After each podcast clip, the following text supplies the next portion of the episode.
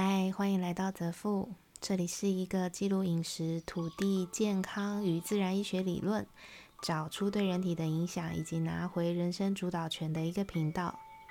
三思行不行？这个主题是在记录目前我所遇过有关饮食与人生各领域擦撞出来的火花与疑问，然后会留一个问题在最后，静待自己思考，最终做出行为的对应。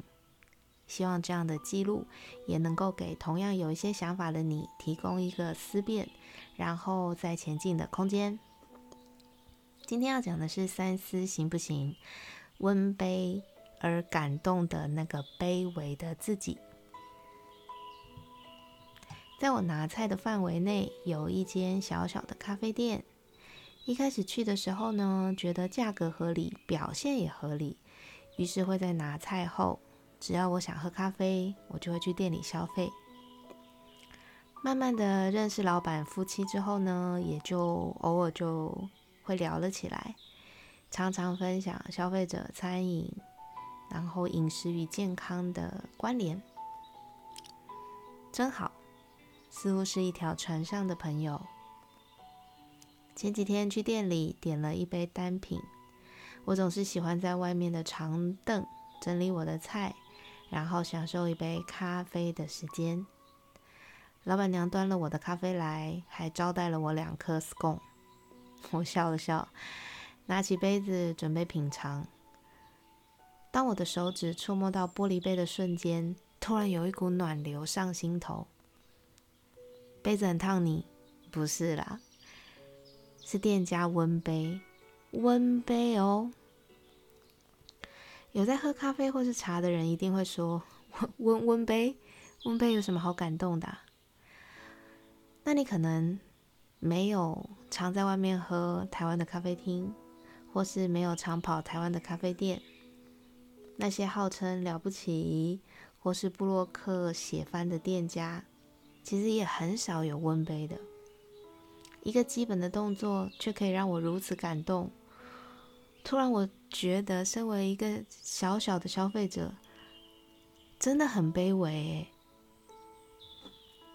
对我来说，温杯是店家对自己端出商品的要求，他想要在可以的范围内呈现他这个商品的最佳表现。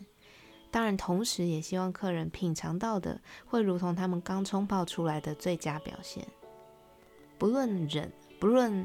冷热都应该同样的处理，就如同高档的餐厅从不上没有温度、冰冷的餐盘。但大家可以去回想看看，台湾有几间餐厅这样做，是因为大家觉得自己餐厅不算高档，可是我觉得价格都卖的蛮高档的啊，还是其实觉得消费者能够吃到他们的。餐厅里面的餐点已经很万幸了，还想要求或是奢求餐盘是温的。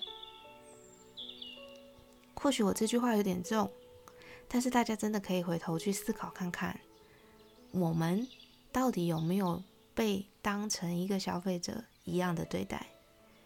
我要求的并不是软体，就是所谓的待客服务必须要笑脸迎人或是什么的，不是。身为餐饮业。在餐饮这件事情上面，不论你的店大小、资本额大小、服务什么样的客人，你都应该是统一标准。什么标准？对自己商品最高的要求。一如没有多久前，我去台中一家非常有名的知名连锁咖啡店，新开的分店必须预约才能品尝，主打阿里山。一百种咖啡豆都在他们店里，以分类的方式每周介绍给大家。大家猜猜他们用什么杯子？他们用露营、野营在用的那种金属杯，当然没有温杯。跟我同行的朋友，他说喝了五杯都感觉在喝香菇汤加青花野菜。我不知道那是什么感觉，我只知道我喝五杯入口的感觉，我都有感受到金属味。当然，你可以说我们俩夸张，但你也可以去想想，为什么会有茶？因为使用的茶具的不同而改变茶本身表现的这个理论。如果金属都不在所谓的茶酒、咖啡的考量内，为什么如此宝贝的阿里山咖啡，特地让店家花钱开这间分店的阿里山咖啡，最终是躺在金属杯里面？是他们每一个的表现都跟珍宝一样，可以大过金属杯所带来的扣分。我不知道，因为我只是一个付钱被接受的消费者。如果同样是三百块，我愿意去前面的咖啡店喝两杯，那种把你以及他自己都认真对待的咖啡店，而不是一种。可能反正我也喝不懂的咖啡店，这就是台湾目前很流行的饮食文化。我已经不晓得是谁惯坏谁，到底是因为消费者在选择消费餐饮的时候，只想要拍照打卡刷存在，让只在意装潢摆设搭配的餐饮餐饮店络绎不绝的开，还是反正都是这样子的消费者？饮食也不在意来源跟美味，只在意有没有被别人看见，拍起来漂不漂亮，造就了我们让小餐饮业者这样子的对待我们。我不知道这里存在的鸡生蛋，蛋生鸡，怎么样理清？可是各位朋友，如果我们只有一笔钱喝咖啡，你们会选择谁呀？就如同我之前在《泽富之约》第四集提到的，谢谢你一百三十元。到底我们辛苦用自身价值换来的钞票，有没有同等为自己换来等价值的饮食对待？我们只是要一个同等重要的对待，在美食、食材品质、食安理念，其实都是同等重要的，而不是本末倒置，或是。理念大于美味。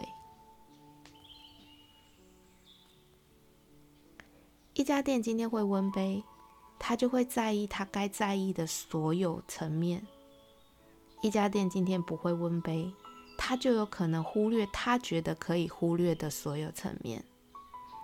如果是你，各位朋友，你的一百三十块要给谁？今天先到这里喽。拜拜。